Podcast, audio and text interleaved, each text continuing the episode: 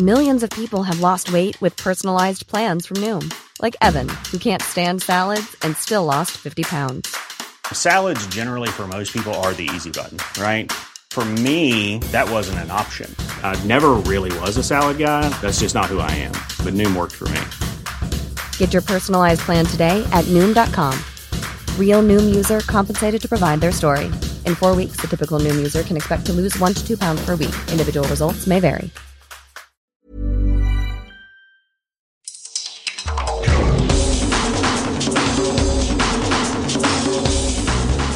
Welcome to the World in Sport. I'm Vinnie Wylie. This week, Cook Islands to send its largest ever team to Rio.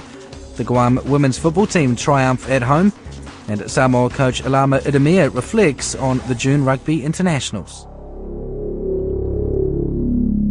But first, Fiji's Prime Minister has put his hand up for the country to be given another opportunity to host a Super Rugby game. Frank Bainimarama's comments come after his country hosted the first Super fixture in the Pacific on Friday with the Chiefs defeating the Crusaders 23-13 at ANZ Stadium in Suva. Mr Bainimarama expressed pride at having hosted the clash between what he called such impressive teams. I spoke to Rinzi reporter Koro Vakauta about the match and what it meant for rugby in Fiji.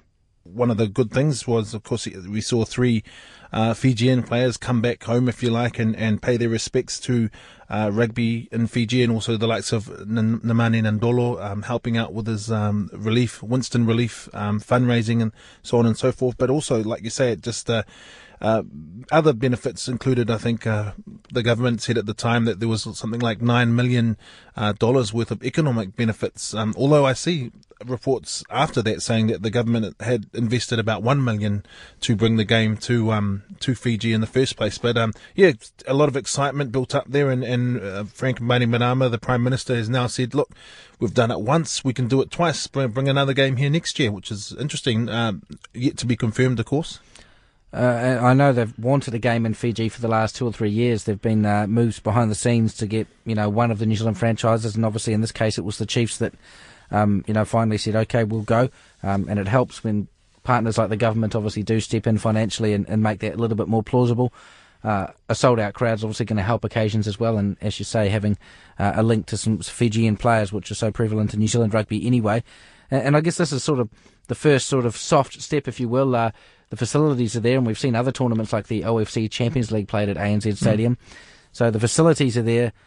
There's obviously a, a strong base of natural talent player wise, uh, and then you know down the road, obviously the eternal question, you know, could the Pacific have a team in Super Rugby? Uh, I guess it's events like these which um, you know make that more possible, or you know, allow people to get a, a, a, kind of handle for, for what that might be like. Well, during his speeches, this is of course Prime Minister Bainimarama, and who knows if it's just politics or whatever, but he has talked about 2018 there being something on the horizon, and without fully giving details, you know, kind of whetting the appetite, so to speak. So I guess it's one of those things. Um, keep an eye out and see what happens. But in terms of games being played in the Pacific, I I could see more and more happening. I mean, we've seen Bledisloe Cup fixtures in Asia and games in Singapore and the All Blacks going to Chicago. It's just all part of the global expansion, isn't it?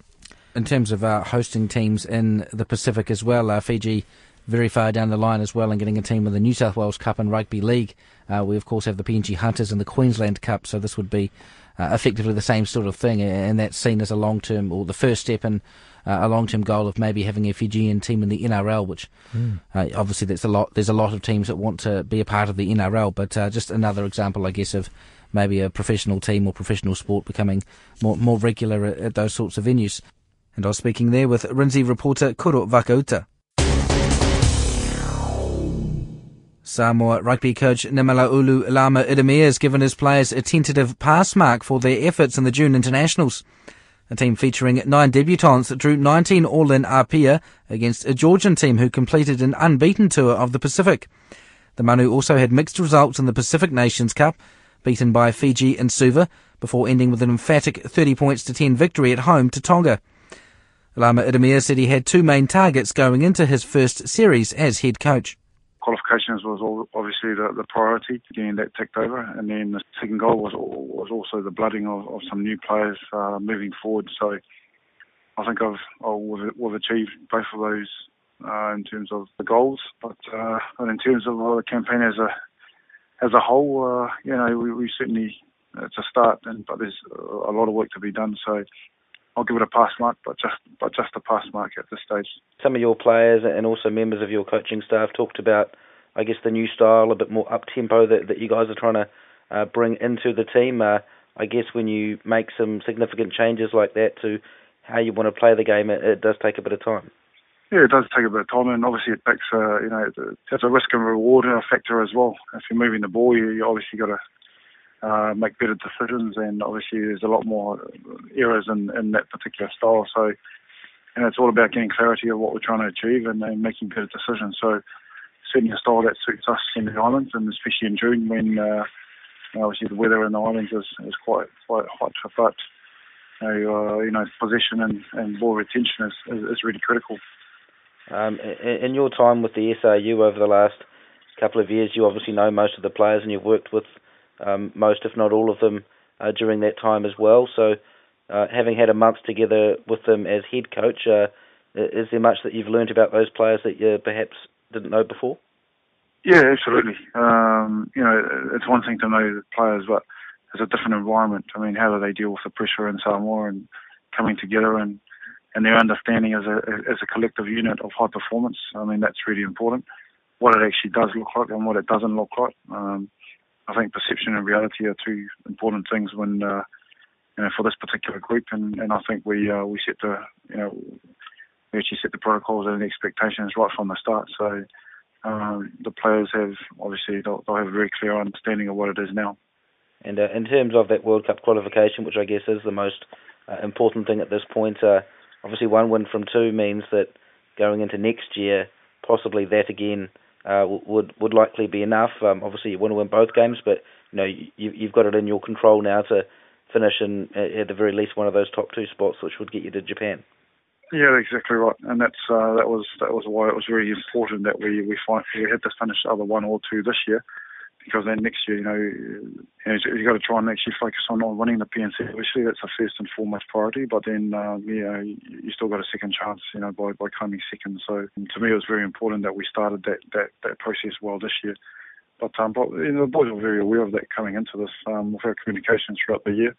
Uh, so they came prepared for it. And losing a few players uh, going into that campaign was was obviously a, a bit of a setback, but you know, uh, once the experienced players came back, it was in terms of census and Railulo and Paul Perez, uh, and, you know, we, we got our campaign back on track. Going into your uh, end of season tour, who have you guys uh, got lined up for that, and uh, how many other players do you, do you think you might have available? We've got massive amount of competition now because uh, we've got up to 10 uh, frontline players that were injured or unavailable for um, for this particular um, campaign, so they'll be all available again in November. And already they're, they're trying to sound out um, what they need to actually do to, to make that side in November.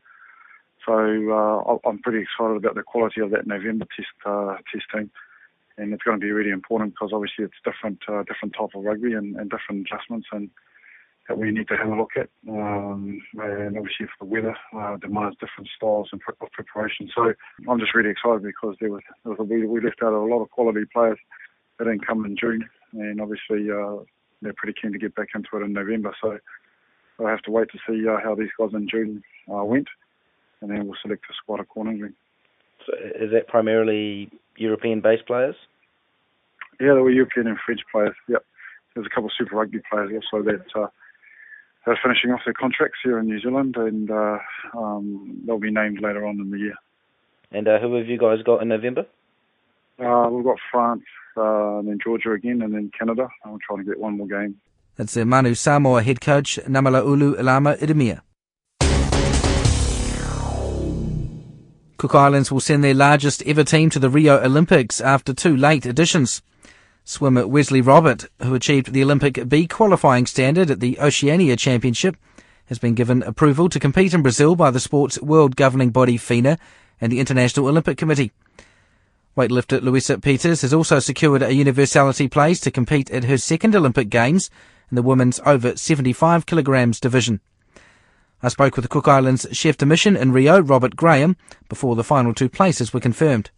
Four of those qualified taking the Oceania slots, the two slots that which were for uh, sailing, we um, we took those, both male and female, as well as the canoeing slalom, as I think we're the only Oceania country that actually, um, well, besides New Zealand and Australia, that does uh, slalom. So our uh, male and female athletes, um, Ella Nicholas and uh, Bryden Nicholas, are the two representing us in that sport. Uh, Ella, of course, was a part of the London Games. So, I mean, how many of your seven athletes for this will it be their first Olympic experience? Uh, also with uh, Patricia Taea from athletics, she will be the, the other one. So we only got two, which is Ella and, and uh, Patricia. All the other the other five athletes, this will be a first timer for them to the uh, to the Olympics. There is a number of uh, sprinters in the Pacific region that are, um, you know, competitive and, and, often go to these events. Uh, you talked about the two Oceania slots for the slalom. Um, in, in terms of the athletics, are, are there more of those sorts of slots available? Well, basically, um, I think uh, it's a requirement by IAAF and uh, through the IOC that those countries that don't qualify under the Olympic standards um, can represent. Um, uh, they can send a male, one male, one female, to represent them in the track. So, for us, um, unfortunately, we the Olympic standards are, are, are way too high for our, for us, but we are still within the top three um, ranked within the Pacific um, as Patricia in the 100 meters. And our male runner is Alex Beddoes, young Alex Beddoes, who has clocked over the last uh, 18 months, um, broken our national record three times. Um, so Alex will be representing us in the men's 800 meters. And, uh, what we're hoping for is that for Alex in the 800 meters is to uh, clock up a uh, a national record and a personal best um, for us, and his time that he's clocking at the moment, if he was in in um, PNG last year for the Pacific Games, he would be fighting for one of the three medals. Um, obviously, uh, you know, a similar sized team to last time. I mean, what are what are the goals? You know, what do you think they can achieve? Obviously, they want to do the best that they can in uh, in their respective sports and maybe set some national records. Is, is that the main target? We'd love to get a medal. Um, if we got a medal, it'll be it'll be a big while for the Cook Islands. But um, all we're asking for our athletes to get out there and do their best and uh, maintain their their number one placing within the Pacific region because all seven of our athletes going to the games are all within the top three or else the number one within their particular sports within within the Pacific uh, region itself. So we're looking at national records, um, and that's and that's our goal is for them just to do their best and um, maintain number one in Pacific. And obviously, with these Rio Games, there's been a lot of talk about uh, the the Zika virus and concerns over that, and and uh, safety and security over there as well. What sort of information have you been getting, and, and what sort of updates have uh, and feedback have you been able to get from your athletes, and all been able to provide to them? Um, well, the athletes have been asking us, you know, about the about the Zika. Um, a few years ago, we had Zika here in the Cook Islands. We were managed. We we managed to um, to uh, rock that off and, and, and take care of that. And now we, you know, you know, we're fine. So we've been through it. Um, but we're, you know, we're taking our advice from IOC, what the IOC is doing. They're updating us on a, on a, you know, weekly basis on what's happening and what Rio, what the Rio government um, are doing um, to to counter it. So we're just taking our lead from IOC as well as uh, what Rio is doing. Um, if they say the Zika's too dangerous and games are postponed, then the games are postponed. But other than that, um, no. Um, sometimes I'm, you know, I'm sorry to say, but the media tends to sort of blow blow it out of proportion um, in relation to the games. And you know, we've you've been to, or I've been to a few of the games, and normally when you get there, the game sort of runs smoothly. Um, so at this stage, I think um, everything's uh, fine, and um, we'll just wait to um, hear back if there's anything more serious than from IOC. That's the Cook Islands Chef de Mission at the Rio Olympics, Robert Graham. The Guam women's football team got their moment in the spotlight, finishing top in the East Asian Cup first preliminary round. The Masakåda thrashed the Northern Mariana Islands five goals to nil in front of their home supporters on Sunday, having thumped Macau by the same scoreline last week. The Guam men's and women's teams will now both compete in the second round in Taiwan in November. The newly appointed women's head coach Mark Chargualaf says the East Asian Cup is an important hit out for the national team. It was a great performance, especially the game against NMI. You know, it was a tough fought game. Uh, they held us out for the first half and the, the first 25 minutes. They held us pretty good, and I was starting to worry.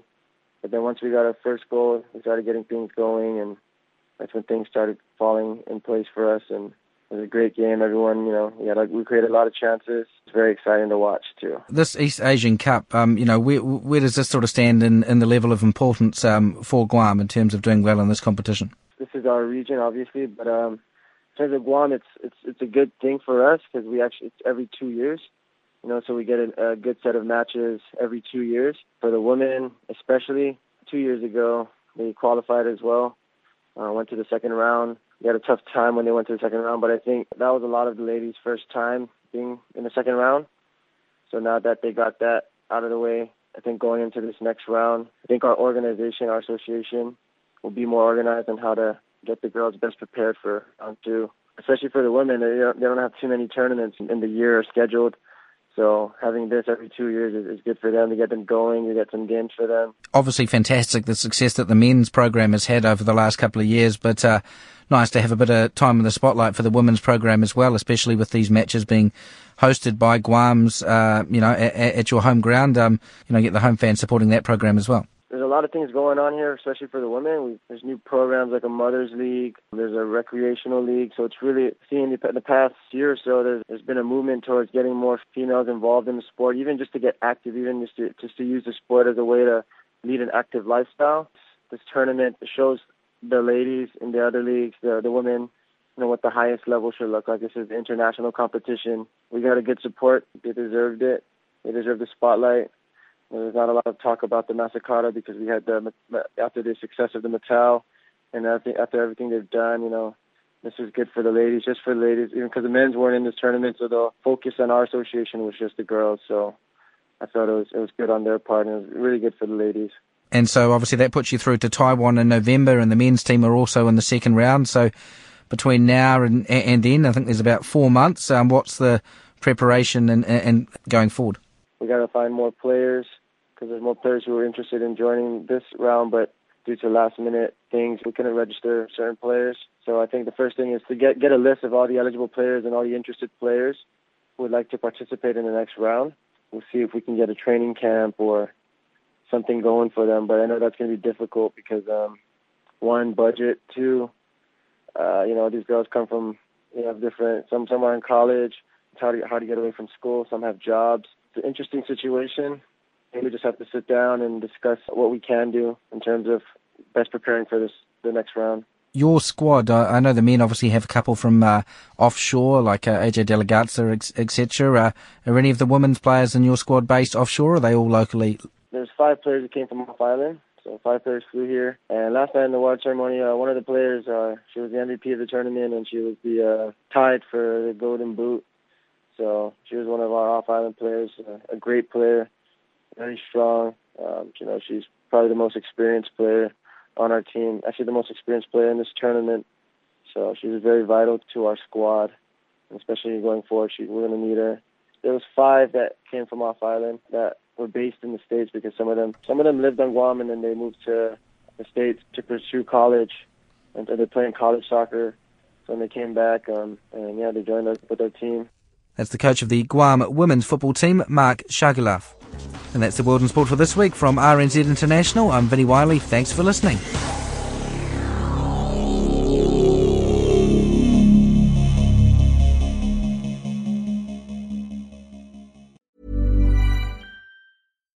Botox Cosmetic, onabotulinum toxin A, FDA approved for over 20 years. So, talk to your specialist to see if Botox Cosmetic is right for you. For full prescribing information, including boxed warning, visit BotoxCosmetic.com or call 877-351-0300. Remember to ask for Botox Cosmetic by name. To see for yourself and learn more, visit BotoxCosmetic.com. That's BotoxCosmetic.com.